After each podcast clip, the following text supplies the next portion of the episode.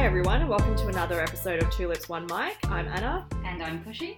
So, we have a bit of a jam packed special for everyone today. So, it's going to be our Pow Wow episode, is what I've called it, because it's going to contain a few contentious things. I mean, usually when we discuss things, Kushi, you and I are usually on the same side about Mm. certain things. Um, and I'm worried that with this one, I've some of the steam of my argument has probably gone out a bit because I've done some further reading over the last week or so. That's not a bad thing. I know, but it's a bit annoying content wise because I was like, oh, this is really good content. All right, so to get us started, we have the election coming up next month, hmm and Federal election. that's right. Mhm. And um, a few interesting candidates have arisen throughout the course of this. I Mm. just was flicking on the age before and saw that one of um, I think it's Senator Anning's people have has been disqualified because she's bankrupt. Oh, yay! I thought I'd never be happy for that law. Just what we want in this country. Um, but someone who's been uh, making a lot of waves is actually Kate Ashmor, the Mm. Liberal candidate for the new um, electorate of Macnamara. So, what's she been saying this week? um, so I've been paying particular attention to what's been going on with Kate Ashmor because I actually used to live in what I hope is not her electorate. Um, it used to be Melbourne Ports. Mm, and it's been a long-standing Labor electorate. Michael by- Danby. Yeah, Michael Danby. Um, not one of my favourite people, but anyhow. Um, so we've got a really interesting three-way competition in the new seat or electorate of Macnamara. So we've got the Liberal candidate Kate Ashmor. We've got the Labor candidate Josh Burns, and for the life of me, I cannot remember the name of the Greens candidate. oh, But I do know that they are competitive. Yeah. Um, at least to the extent that they're probably going to be the ones that decide whether or not it's Labor or Liberals that actually pick up the seat. Right. Um, so Kate Ashmor, I've known a little bit about from like various stalkings on social media. She's very active on Twitter. She is. She is a lawyer by profession. Um, she's got her own law firm, and she used to be really uh, closely affiliated with the Victorian Women Lawyers Association. So that's where I first heard about her. And I just remember seeing her put up posts that it's hard to pinpoint because it was never like they sort of screamed, um, you know, bigotry or conservatism, but I definitely got the impression that she had conservative leanings. Um, so I got really interested when I found out she was actually running for the electorate of Macnamara.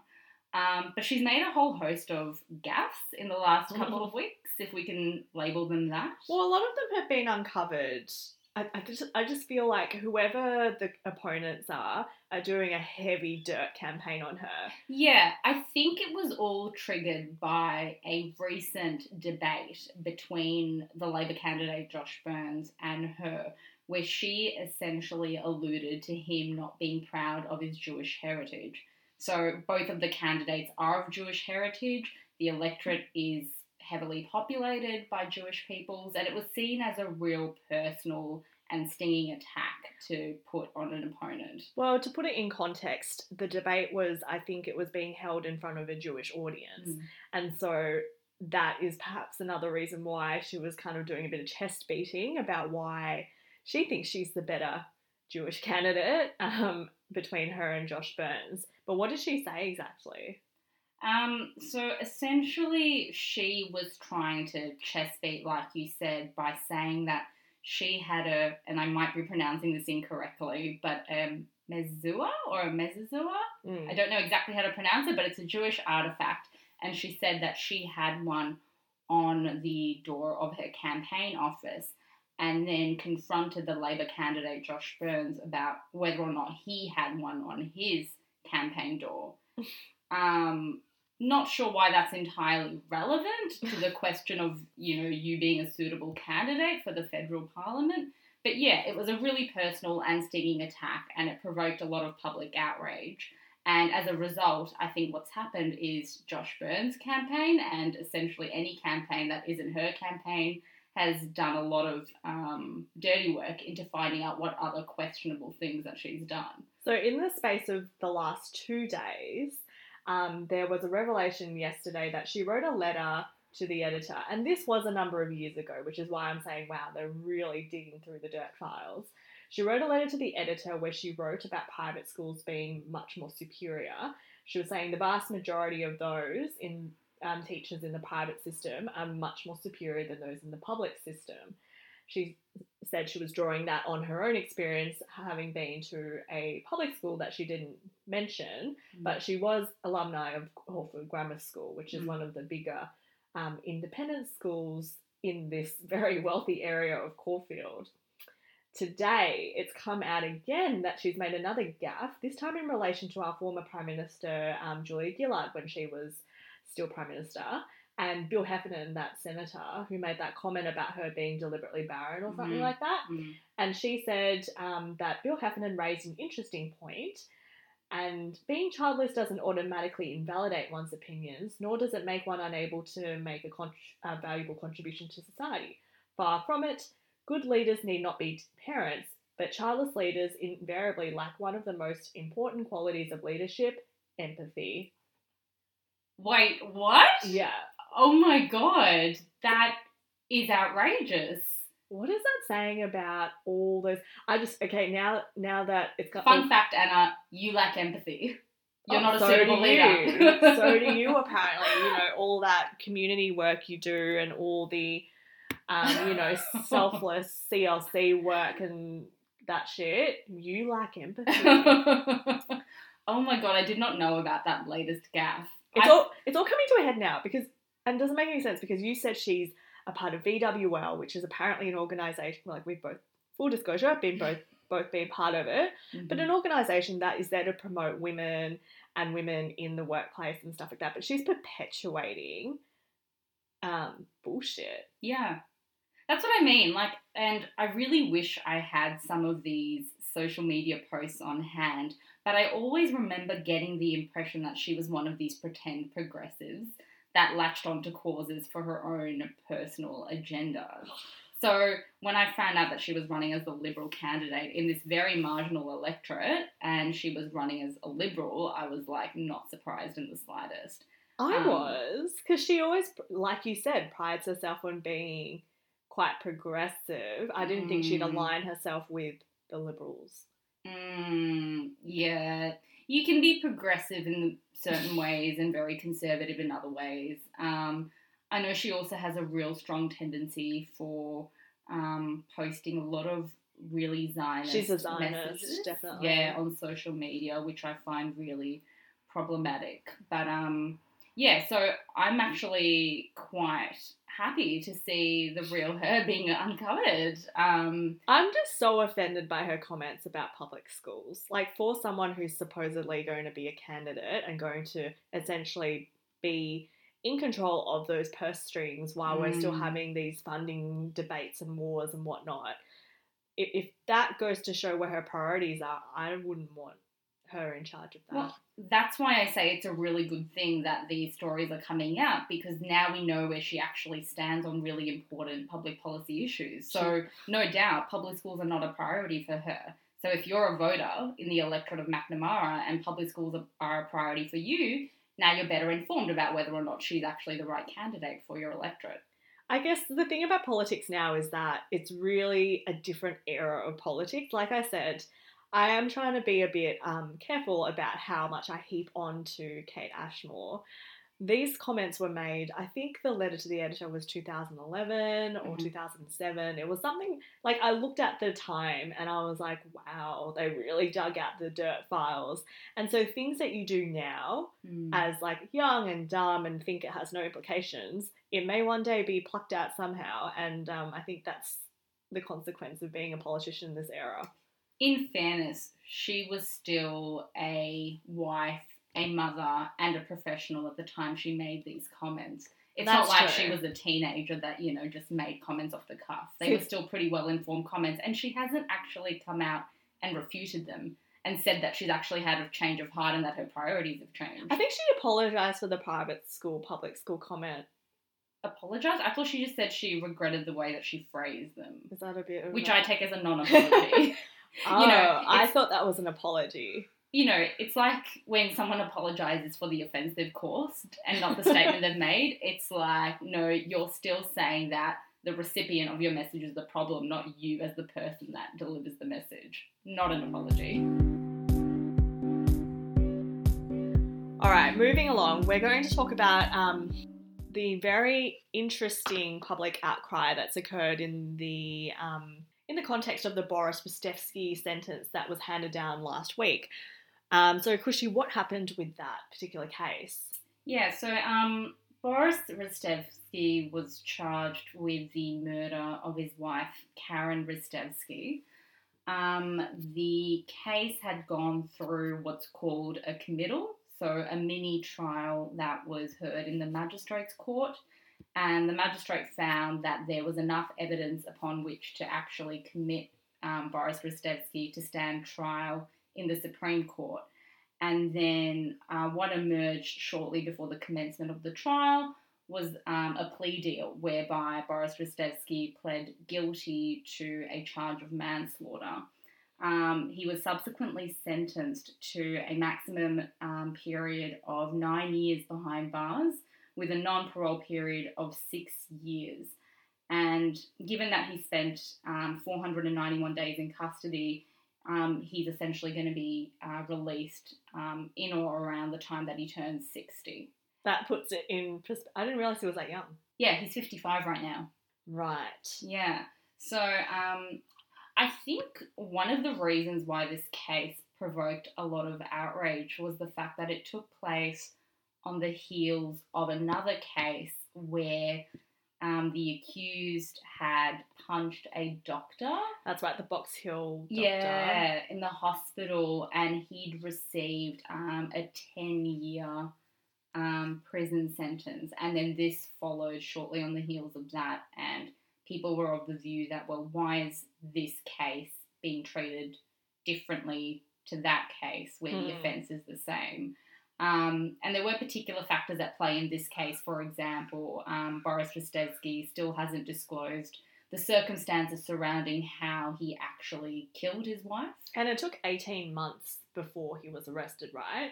It was a significant period of time because they weren't able to locate her body. Like, she literally just went missing. Yeah. And this is one of those cases similar to Jill Meagher in the sense, um, and unfortunately, with the Jill Meagher incident, it all kind of wrapped around really quickly. Mm. But with um, Karen Ristevski, she was missing for a really long period of time, and no Mm. one had any idea about what was going on. Yeah, and Boris Ristevski was playing, you know, the heartbroken husband. He was- carried the casket. The Yeah. casket. he was a pallbearer at the funeral. Yeah. He was doing interviews in the media. So one can understand the outrage sort of um, that's directed against him for this. So I wanted to talk a bit more about that outrage because, as you like, we've worked enough in sort of the family violence sector, and we follow a lot of people like Tarang Chawla and Clem Ford and other um, feminists like that who um, really seized on in this case and were really outraged about it because, as you know, family violence major issue, but Mm. sentencing wise, perhaps not um, taken as seriously as say a coward punch or Mhm. something like that. So I'm just going to read something short that um, Clementine Ford wrote in the immediate aftermath of it. So she says, Boris Ristevski killed his wife and tried to cover it up. He obstructed the ensuing investigation. He has denied Karen's family any form of closure or understanding about the last days of her life.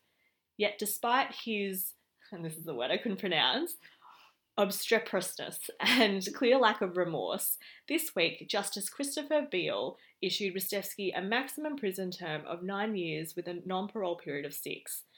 With time served, he could be released in as little as five. Folks, this is our justice system in action.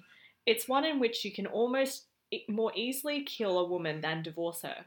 Cover it up, deny all involvement, and then finally, after grudgingly admitting your crime, refuse to offer any explanation. And hey, with good behaviour, you'll be out of jail at the same time as the bloke who accidentally ran his bus into a bridge. Mm. So, what are your thoughts about that? And, you know, full disclosure, we both do follow Clem Ford and Yeah. mostly agree with her. I have a lot of respect for Clem Ford, and I do agree that um, homicides involving family violence have for too long been treated as less seriously than those that don't involve family violence. Um, but what I took issue with was a lot of the outrage being directed towards the judge in this particular case and that the judge had more or less imposed a very lenient sentence. I think it wasn't so much the judge, it was the justice system as a whole, like a, the criminal justice system. Because Yeah. I don't, I didn't even know it was Justice Beale who handed down the sentence. And also, um, nowadays you can actually hear them delivering the sentence, and it was really measured. Most people don't take that step of actually listening to a judge Oh, you can hear it on the though. on the news though. They were playing snippets of it. Yeah, but again, those would be snippets, like telltale snippets of what would have been quite a lengthy handing down of a sentence. Mm. Um, and I don't necessarily disagree with the fact that different homicides are treated differently. My issue is that if you are outraged by it, then your response should be to try and lobby your politicians, so the ones who actually make laws around offences like this, to actually change the law. I don't know what the change in the law would be for this circumstance though, because this was, as you mentioned, charged as a murder. Uh, eventually, um, he pleaded guilty to manslaughter, which are very established common law offences. I don't think there's any specific statutory offence that could come out of this. Um, You could make a mandatory minimum sentence for manslaughter in circumstances involving family violence. okay, or in circumstances where you're not cooperating and not Yeah, showing police where the body is. I think I don't agree with that personally, but that is something that you could lobby for. I think putting aside, I, I I'm feeling a bit annoyed that we are now recording this podcast like after it's all kind of sunk in Mm. because I think emotions were very high in the community. It was very heightened last week, and um, now it's kind of simmered down. But Mm. the point that I have last week still stands, which is I think there is a major disconnect between our justice system and the public. I think a lot of people, as you said, don't understand how the sentencing principles work and don't understand how you can marry up the fact that this guy who did such an abhorrent thing and has now admitted to it, um, and yet withheld some very crucial information about why, um, is now potentially going to be out of jail in the next six years. Mm. I, I don't think it sits very well with many people in the community who don't understand the complex rules of evidence and the complex um, sort of nature of our justice system. Yeah, we've spoken about this disconnect between the public and the justice system, and we've spoken about the fact that both need to do a better job in terms of informing the other. Um, which is why I think um, this podcast that we've been listening to, um, Gertie's Law, Mm. is really on point um, because it's a podcast that's produced by the Supreme Court of Victoria.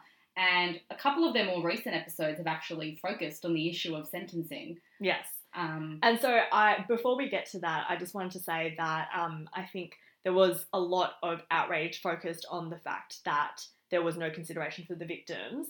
And victims generally don't play a big role in our criminal justice system. Mm. I think a lot of people in the, the community don't actually understand that. mm, And just firsthand, I like um, was dealing with a matter that did it was being prosecuted by the OPP, and you get that as the lawyer for the person, um, essentially the witnesses, they were very affronted by the fact that there is no um, consideration of the damage that's done to them. It's essentially a case brought on by the state against the accused, but you, as Mm. the victim, you're no more than just their star witness.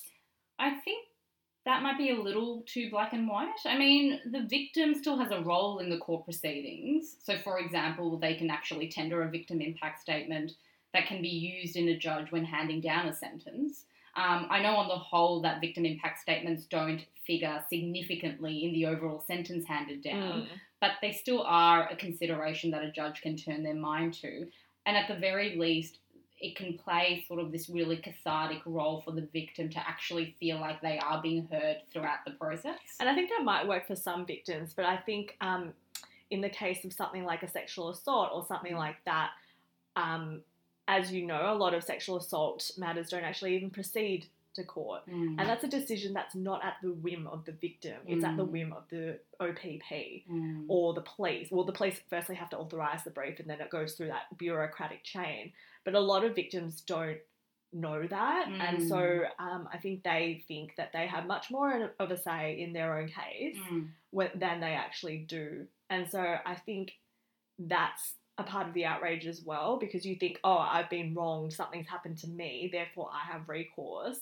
It's definitely not through the criminal justice system, and I think a lot of people don't understand that, and that's why there's a lot of um, animosity towards our system.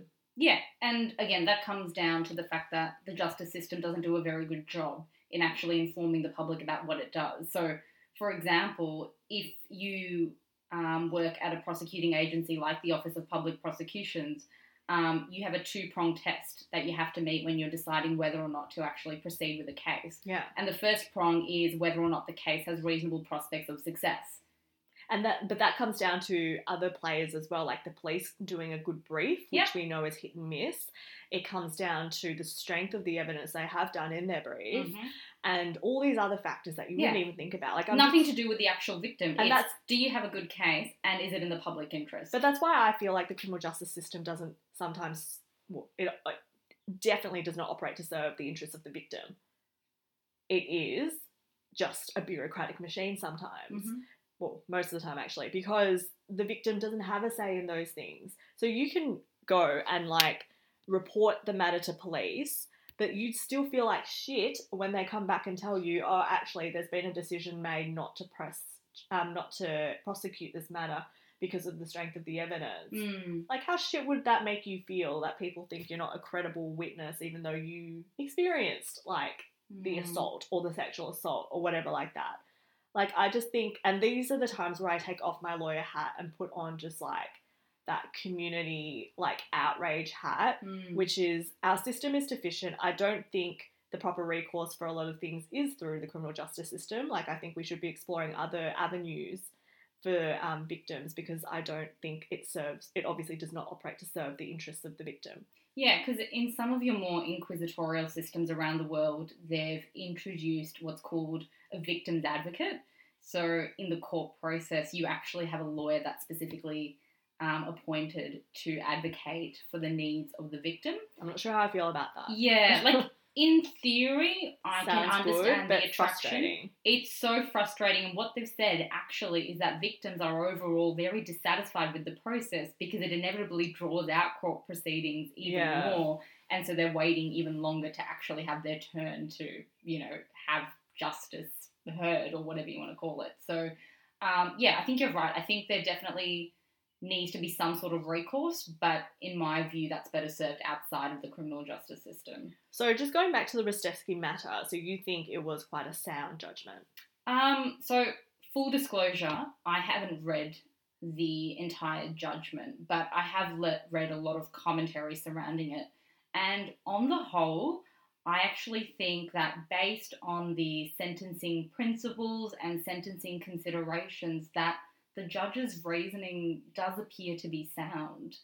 I can't actually fault it. I mean, he, for example, um, has identified certain mitigating factors. For example, the fact that Boris Ristevski entered in a guilty plea and that entitles him to a discount. Um, the fact that he doesn't have any prior criminal history, that he's otherwise been a person of good character. But then on the other hand, has equally given weight to aggravating factors like the fact that he actually hasn't disclosed the circumstances surrounding the offending. Was he cooperating with police? No, and that was taken to be an aggravating factor that contributed to an increase in the overall sentence he got. So that means if he cooperated with police, he could have gotten away with like two years. Well, Maybe. I wouldn't put a number on it, but yeah, he would have got a lesser sentence. Fuck. See, that's why I see the anger, Mm. like that people like Clem Ford and Tarang Chawla and other family violence advocates Mm. go into because that's fucked. Mm. You can just go in, admit lots of things, and have a good character, and still well, allegedly good character, and um, essentially get away scot free with the manslaughter of your wife. That's what I've taken away from this. I mean, Like that's fucked. two years incarceration is not getting away scot free. No, it, it's not much for the life, I suppose. no period of incarceration is going to be enough for the death of another person. Like, I don't know if this sentence is the right one, but what I'm saying is that within the confines of the law and the relevant principles and the considerations that the judge had to turn their mind to, it reads to me as a sound sentence. Within the confines of the law. And I think that's the thing, you're speaking very much like a lawyer. Like that is the legal framework, but I think the community are very clearly articulating that they expect more out Mm. of it now. And that's why I'm saying if you take issue with these sorts of sentences being handed down in homicide matters involving family violence, then the best place for recourse is your politicians who make the laws. You might want to introduce a mandatory minimum sentence when it comes to homicide with these sorts of offences. I don't know. I don't think that's a good thing for a whole host of reasons, but that's where your sort of outrage needs to be directed at changing the law. You can't blame a judge for just enforcing the law as it is. Mm. And um, that brings me to what you were talking about before, which is the Gertie's Law podcast. So after we had a bit of a heated discussion about um, the Boris Ristevski sentence last week, um, I, w- I started listening to this on the recommendation of the girls from Shameless, that podcast I was talking about. And um, they were talking about sentencing, actually, coincidentally. And I Mm. would highly encourage everyone to listen to it because a part of us I think, like you're saying, channeling that anger into something constructive is actually understanding the framework in which we're working within. Um, and the thing that's always frustrated me about law is it's like a game.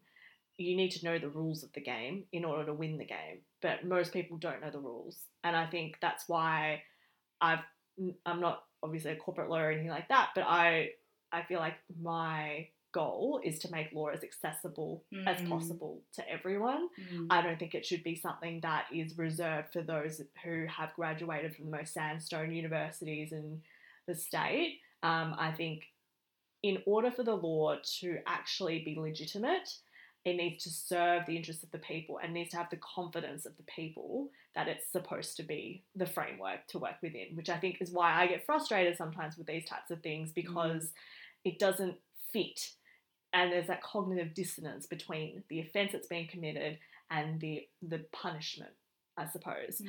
So the thing about Gertie's Law is it um this particular episode, episode two, talks about sentencing and looks at it from all angles. So all the angles we've covered today, so that's the judge. They actually interviewed a number of current Supreme Court judges, which is quite unprecedented.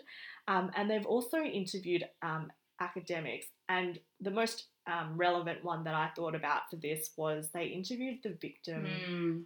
um, of the murder. Yeah. Her husband was murdered. Yeah, I think she now works for the um, Sentencing Advisory Council from memory. Well, she's a victim's advocate now, Mm. I think, as well. And I found her thoughts to be the most interesting Mm. because she's come at it from both sides, right? So she was talking about how when it initially happened, she also was quite outraged by the way the justice system worked and the way that victims are treated in our criminal justice system. Um, but now that she understands that framework that we keep talking about, she's mellow, she's leveled out a lot more. There's less anger and more sort of motivation, I suppose Mm. to um, similarly get other victims of crime um, to, I suppose, understand the system, navigate the system, and to be able to work within that system. What did you think about it? Um, well, for me, it was more or less a refresher because obviously this is the system within which I work. So um, it's not like I heard anything I hadn't heard before. But yeah, I think you're right. I think um, it does a really good job in terms of bridging that divide between the criminal justice system and the broader community.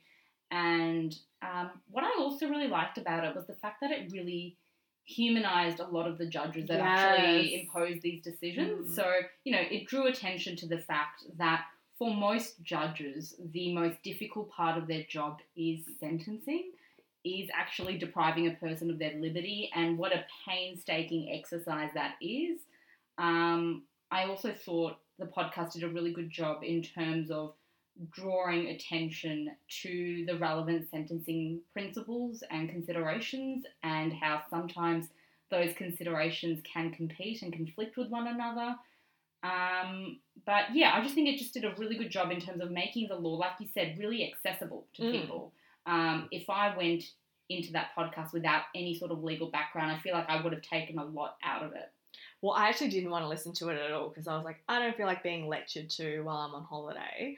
But it was actually very entertaining. Mm. like not obviously the subject matter is quite serious but it it was interesting it was engaging and Mm. really um, made those principles accessible which Mm. is exactly what where you know that's the point of access to justice.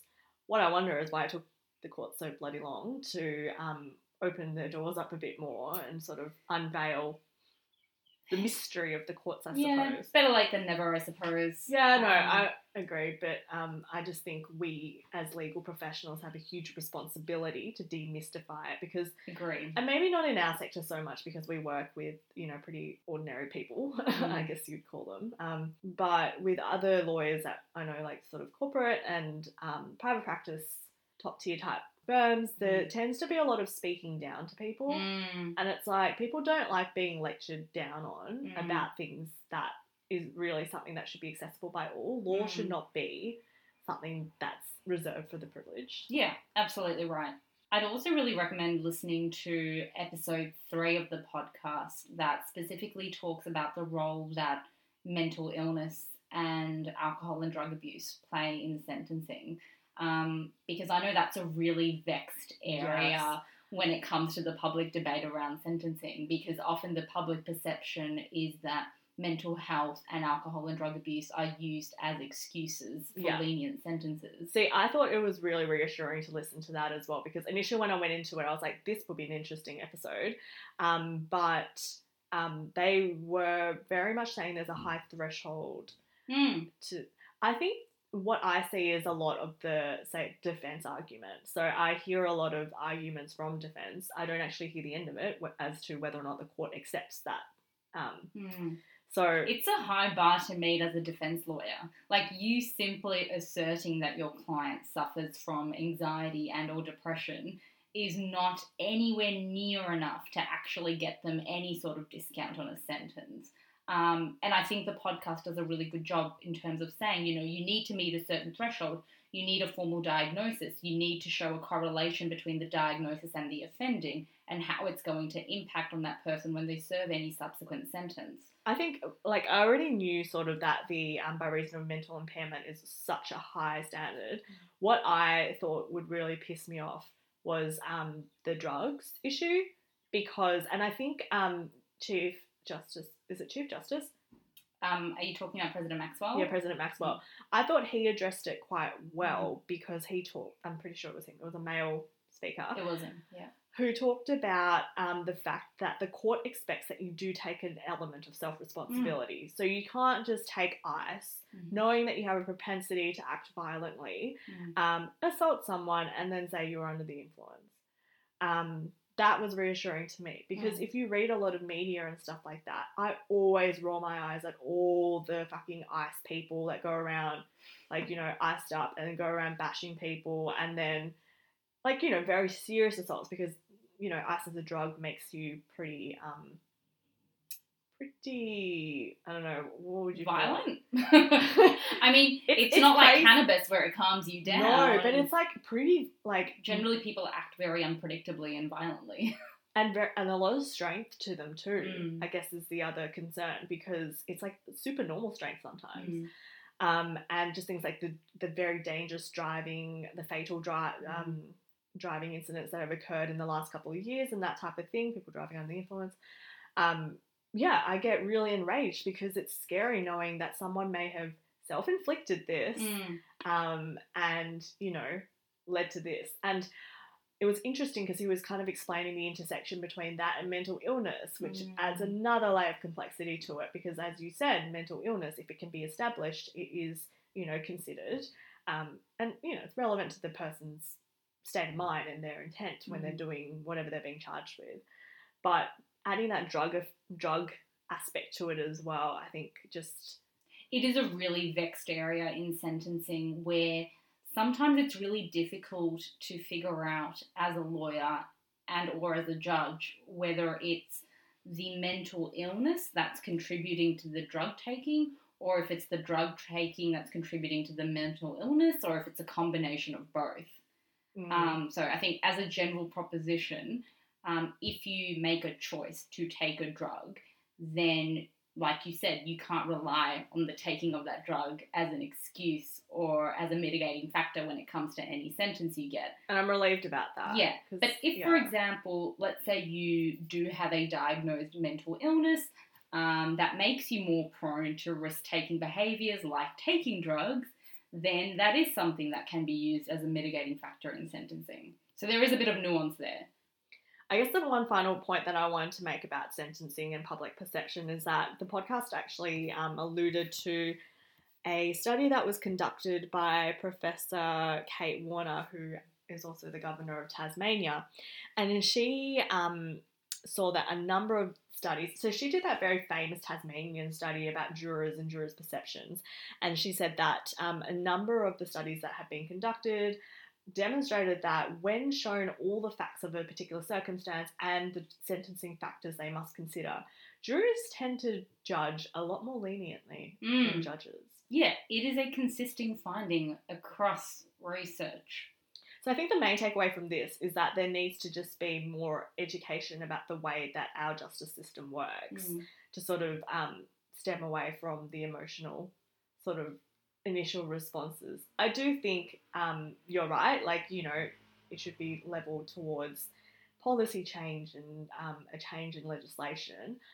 But I can also see the outrage on just on a Oh. purely emotional front. Me too, and we're both ardent feminists and we both deplore family violence. So when you see it play out in the extreme way that it has with Boris Ristevski and Karen Ristevski, it is jarring.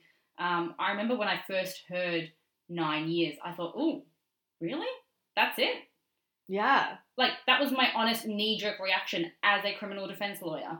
It's only when I Well, now we back. know a lot more than what we did initially because when Yeah. they just handed it down, they were like, it's nine years, six year parole. Yeah, period. And I think one of my main complaints at the outset was the fact that it appeared that he'd only entered in a guilty plea on the eve of the trial. Mm. But we've since found out that he actually was able and willing to enter in a guilty plea to manslaughter um, long before the trial, but that the OPP only accepted that offer on the eve of the trial. And that was due to the fact they weren't able to admit evidence as to his intent. Exactly. Committal. Mm. So there is a lot of nuance there, and you know, I don't expect anyone and everyone to engage with all of that. I know. I think it's, it's just a huge mental exercise if it's not your area of practice. Like Yeah. if you're just, you know, something else. Like if you're a pharmacist, Yeah, you know, you wouldn't expect that you know about all the sentencing factors, the mitigating, aggravating factors, and all that stuff. I think people expect justice to be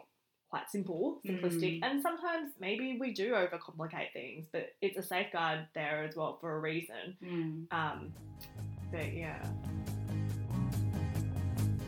All right, well, we're going to talk about another podcast that we were listening to that has actually stemmed a lot of discussion.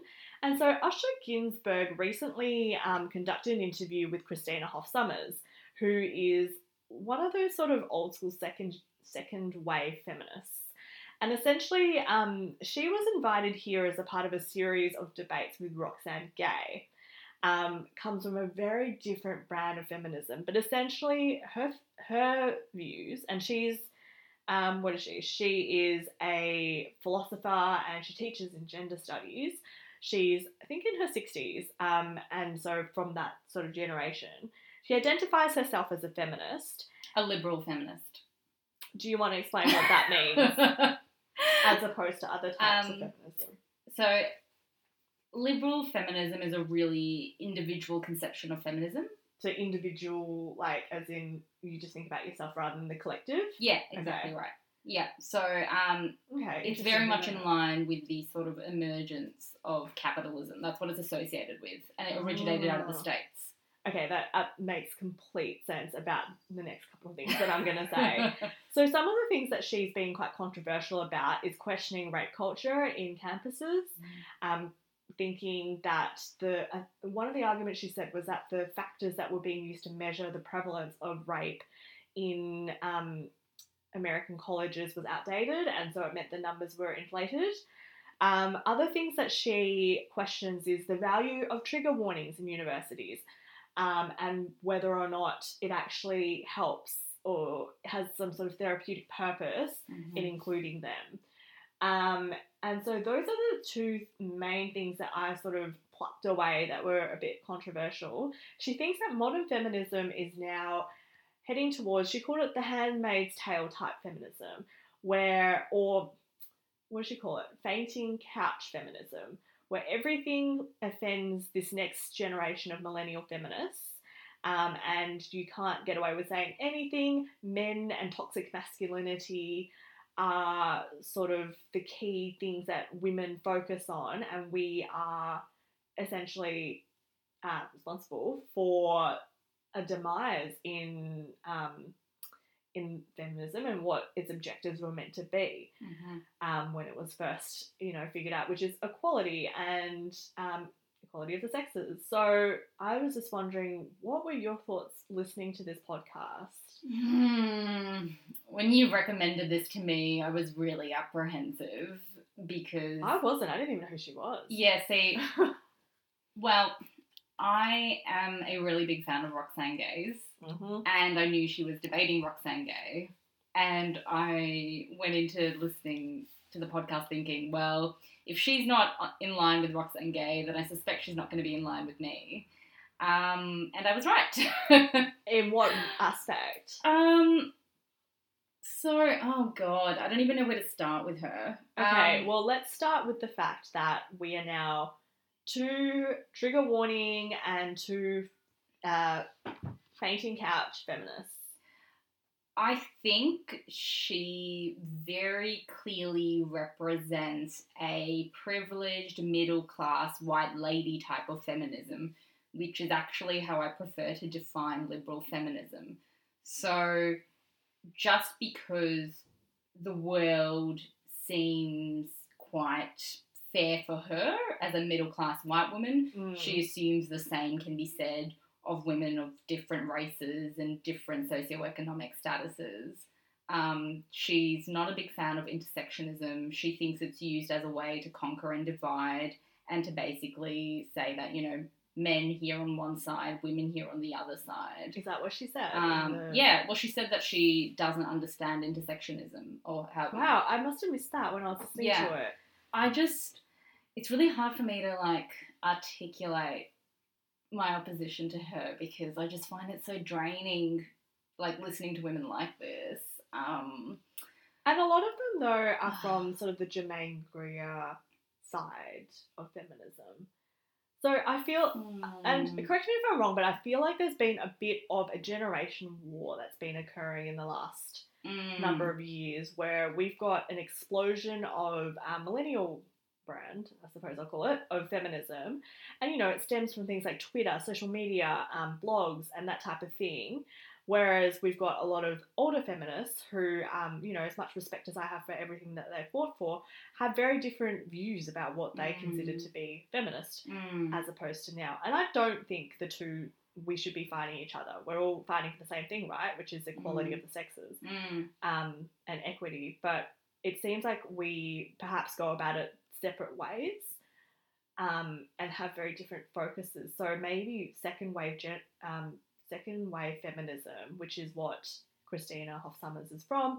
Um, issues of race and stuff was less of an issue. yeah, But- absolutely. I mean, I think That I doesn't think make sense given it's during the civil rights period. Yeah, but you know, you had a separate civil rights movement that fought on issues of race, and then you had a separate feminist movement that fought on issues of gender. Right. There was some overlap, but they were still two distinct movements. Mm. Whereas now, I think feminism, um, to its credit, is a much broader church, and it does have people of different races, faiths, and classes. Still not enough diversity, but much more than there was back in the 60s and 70s. Um, but, you know, I can see how some of her arguments would be persuasive to listeners. So um, I do think that there is a lot of infighting between different feminists Agreed. and I don't think that's helpful to the overall cause. Um, I do think there should be a healthy amount of debate though, because feminism is a really broad church. There are a lot of issues and a lot of ideas, and we need to be able to hash those out with each other.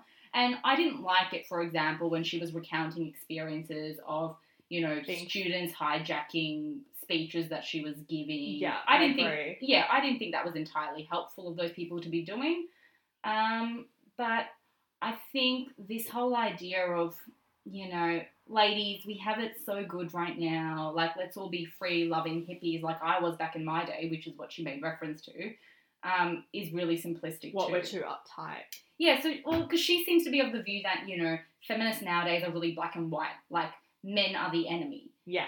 Um, but I think her view of feminism is really black and white because it's seemingly just this free loving paradise where men and women get along, which is not at all the case. Well, Like it never was that case in the 70s. no, and it's still not that case now. Like we still have like ridiculously high rates of sexual harassment, sexual assault, family violence that we've talked about time and time again. Hmm. Um, just because we're drawing attention to the fact that there still is a lot of um, you know discrimination between the sexes Hmm. is not us saying that men is the en- like are the enemy. I actually felt like some of her um, comments were persuasive when I was listening to it again.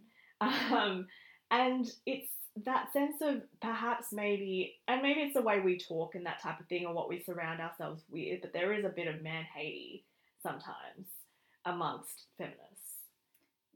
I think we do that in jest. Like when I say, ugh, I'm hating on men, I mean, first of all, I make sure I'm doing it in a safe space, like when I'm with Mm. someone like you who I'm close to. Um, but also, I'm doing it in the heat of the moment. It's not generally that I feel like men are terrible. I know, but I think the way that it, perhaps it is coming out in jest is that, and I'm saying this in the context of the current movement, where, as we've discussed before, there is a lot of pushback from like incels and like Mhm. the underground type of guys who feel like they're being attacked because their masculinity is being questioned. And so Mm. I'm wondering to what extent maybe some of the ways that us as modern feminists have carried on is having that effect of isolating these guys from any sort of gender equality movement.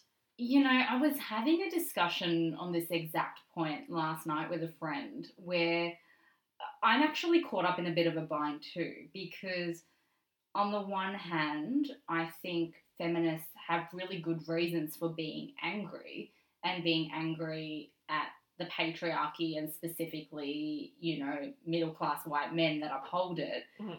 But on the other hand, I'm well aware of the fact that you need those men on side in order to actually effect the kind of change that we want. So, how much of our efforts should be directed towards placating men, for lack of a better word, Yeah. and how much of that attention should be devoted to us just actually saying how fucking angry we really are? And you know my views on that. I've always Mm. been quite strategic and pragmatic in the utilization of men, I suppose. I don't think men should be shut out of these conversations about feminism because I think we need to use them. They're the ones with the power. Mm. Um, but I know there's lots of feminists who don't think that. They think Mm. that having men in the room, especially for things like violence against women campaigns and stuff like that, it takes up all the room and they take up all the space. unfortunately that does tend to happen that when you do open a space to men that they do tend to sort of hijack that space But how much is that us giving it to them as well? Because all the praise we heap on them is like, oh my god, Mm. claps! There's a guy in here. Our our um, mission is suddenly legitimate. yeah Because unfortunately, things do get legitimatized when you have guys involved. yeah and i think there's a middle ground i don't think you need to devote all your attention towards placating men or being angry at men i think for example you can open up spaces to men but say if you are going to include them in a particular cause that um, you still reserve like leadership positions for the women in that group so men are still participants but they're not the leaders Right. I still think that's including them, but making sure that they don't actually hijack that space for themselves. One other thing that I wanted to talk to you about was about trigger warnings, Hmm. which has been. I don't know if I've missed this. I mean, both of us like are currently teaching at university, yeah. Um, and trigger warnings haven't really featured much of this. I just, um, We've done trigger warnings on this podcast. I know. Uh, I'm going to say something that's controversial actually, because when, so we're teaching criminal law, Mhm. and when the issue of rape came up, and, um, you know, our unit chair obviously was very considerate and put a trigger warning, I was surprised. Why were you surprised? because the practice of criminal law is gory. Um, and part of me thinks you can't actually engage with the material without knowing the full extent of the gore. Like, I'm wondering what the utility of Mm. having a trigger warning in that context is because Hmm. does it mean they can dip out? Like, the student can't leave an essential part of the content Hmm. for the unit. maybe it means that the content is delivered somewhat differently to that student, or maybe the student can then make some decisions about how they're actually going to go about studying Yeah. for their unit. There might be particular cases they want to steer clear from, um, or they might just want to do the bare minimum and do the prescribed readings. I just wonder what does it mean to be triggered? And this is obviously from Mm. a, a privileged perspective where I haven't experienced it. No, I'm kind of the same. Um, I've kind of just taken it for granted that trigger warnings are something that are part of our culture now. But do they actually help? Like when, for example, Christina Hoff Sommers was talking about the fact that trigger warnings are really ineffective, I had nothing in response to that because I genuinely don't know the answer to that question. Yeah, I agree because I she drew on um, some research. I think it wasn't just out of the blue, Mm. but she was saying that there's no research that shows that they actually work. And even just applied to our context now, I was thinking about other units that we teach in um, law. For instance, assault. Mhm. If you've been a victim of assault, could you be triggered by the content of us going through some of the cases involving assault? Mm. Is it the same? Although, would you equate assault with a form of sexual assault? Like, I feel like the dynamics at play in those two situations are very different. perhaps I just because I know they're using trigger warnings um, broadly. Mm. So, um, for instance, they said that there should be trigger warnings on 13 Reasons Why because it deals with suicide content Right. um, and issues of suicidality. And look, 13 Reasons Why is an extremely gory show that I would recommend any child watch. But I query whether or not it's useful in that con- Mm. uh, in that context because you're already in too far by the Mm. time you get to the trigger point. I mean, having said that, um, at my previous job, I remember we would get these little blue books for our really serious indictable matters. Uh, from police. yeah, Yeah, and I have opened those. yeah, me by too. Accident. Um, Gory. and you know, I I found it helpful when someone would say to me, "Oh, hey, this is a pretty bad rape." also, you're preparing bad- yourself mentally. Yeah. Okay, right. So I'm thinking from that perspective. So similarly, when the trigger warning was put up for the students studying the criminal law unit, I think it was done to help them manage how they were going to go about studying that content. It doesn't mean they don't have to study it, but that they might just approach it somewhat differently because for example, when I would be given a heads up about a really bad blue book, I I call it a heads up now. I think the word trigger warning is now too. Yeah, like, I think that's a pretty loaded phrase. But yeah, given Yeah. a heads up, I just, you know, little things like, okay, you know what? Um, I'm not going to look at this at the start of my day, right before I go into court. Yeah, no, because that's then I'm not going to be yeah. able to do my job as effectively as I would in court. No, I think that's a really convincing argument. I think I'm going to call it the heads up. Yeah, I like that too. I don't like the idea of it because it's now tarred in this political correctness stuff. And yeah. people like Christina Hoff Sommers, I'll just say, uh, read what she said. She said that the issue with trigger warnings is that they're being used to assert power. She says it, it, it has no evidential basis for being in existence. Rather, it was something that stemmed from the feminist blogosphere. So it came out as a, a you know, a byproduct of that.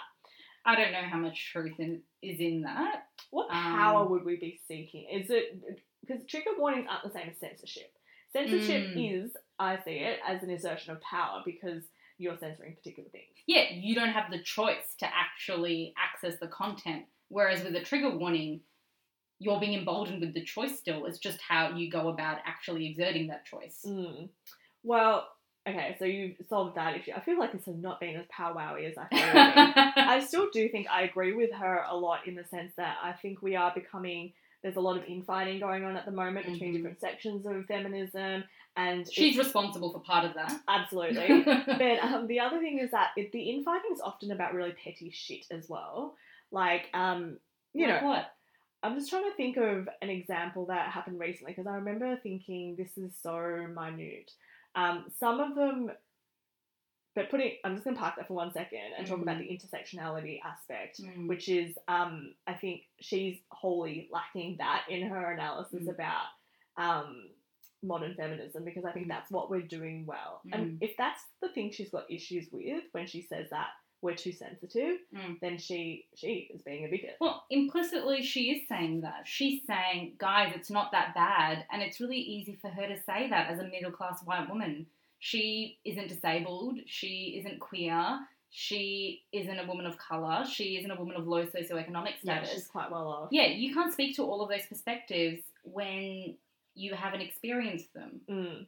Um, just to go back to my parked position about what um, Shitty infighting. some of the infighting that goes on, I think I see a lot of it when we talk about like motherhood and choices. So yeah. I feel like there's a lot of, maybe not a lot, but some feminists who deride people who decide to stay at home and look after Yeah. children um, as being a non feminist choice. And I think the issue with feminism is that you're meant to be able to choose what you want to do. Yes, but I also think it's okay to critique the context within which a choice is made. I think people are not capturing that nuance when they're doing it though, Yeah. and they're critiquing the person rather than the social conditioning and the choices yeah. that led them to being there. What I'm Mm. seeing is that people saying you're betraying the sisterhood Mm, by giving away your career to do this. But what if that is what the person actually wants to do? that's true. I think, yeah, I think there's a real difference between critique and attack. So I remember I was talking to our mutual friend Mia, and she was kind of going through um, this mental exercise of deciding whether or not she's going to change her surname when she gets married. Oh yeah, and things like that. Yeah. Like, little attacks on shit like that. Yeah, but for example, um, I was probing her as to why she was considering making that choice, but Mm. at no point did I think I was attacking her. I just simply wanted to know why she was making the choice she was making because we know no choice is made in a vacuum. That's right. It is informed by context, but even after, say, being aware of that context, you make that choice, that's your choice to make, and that needs to be respected.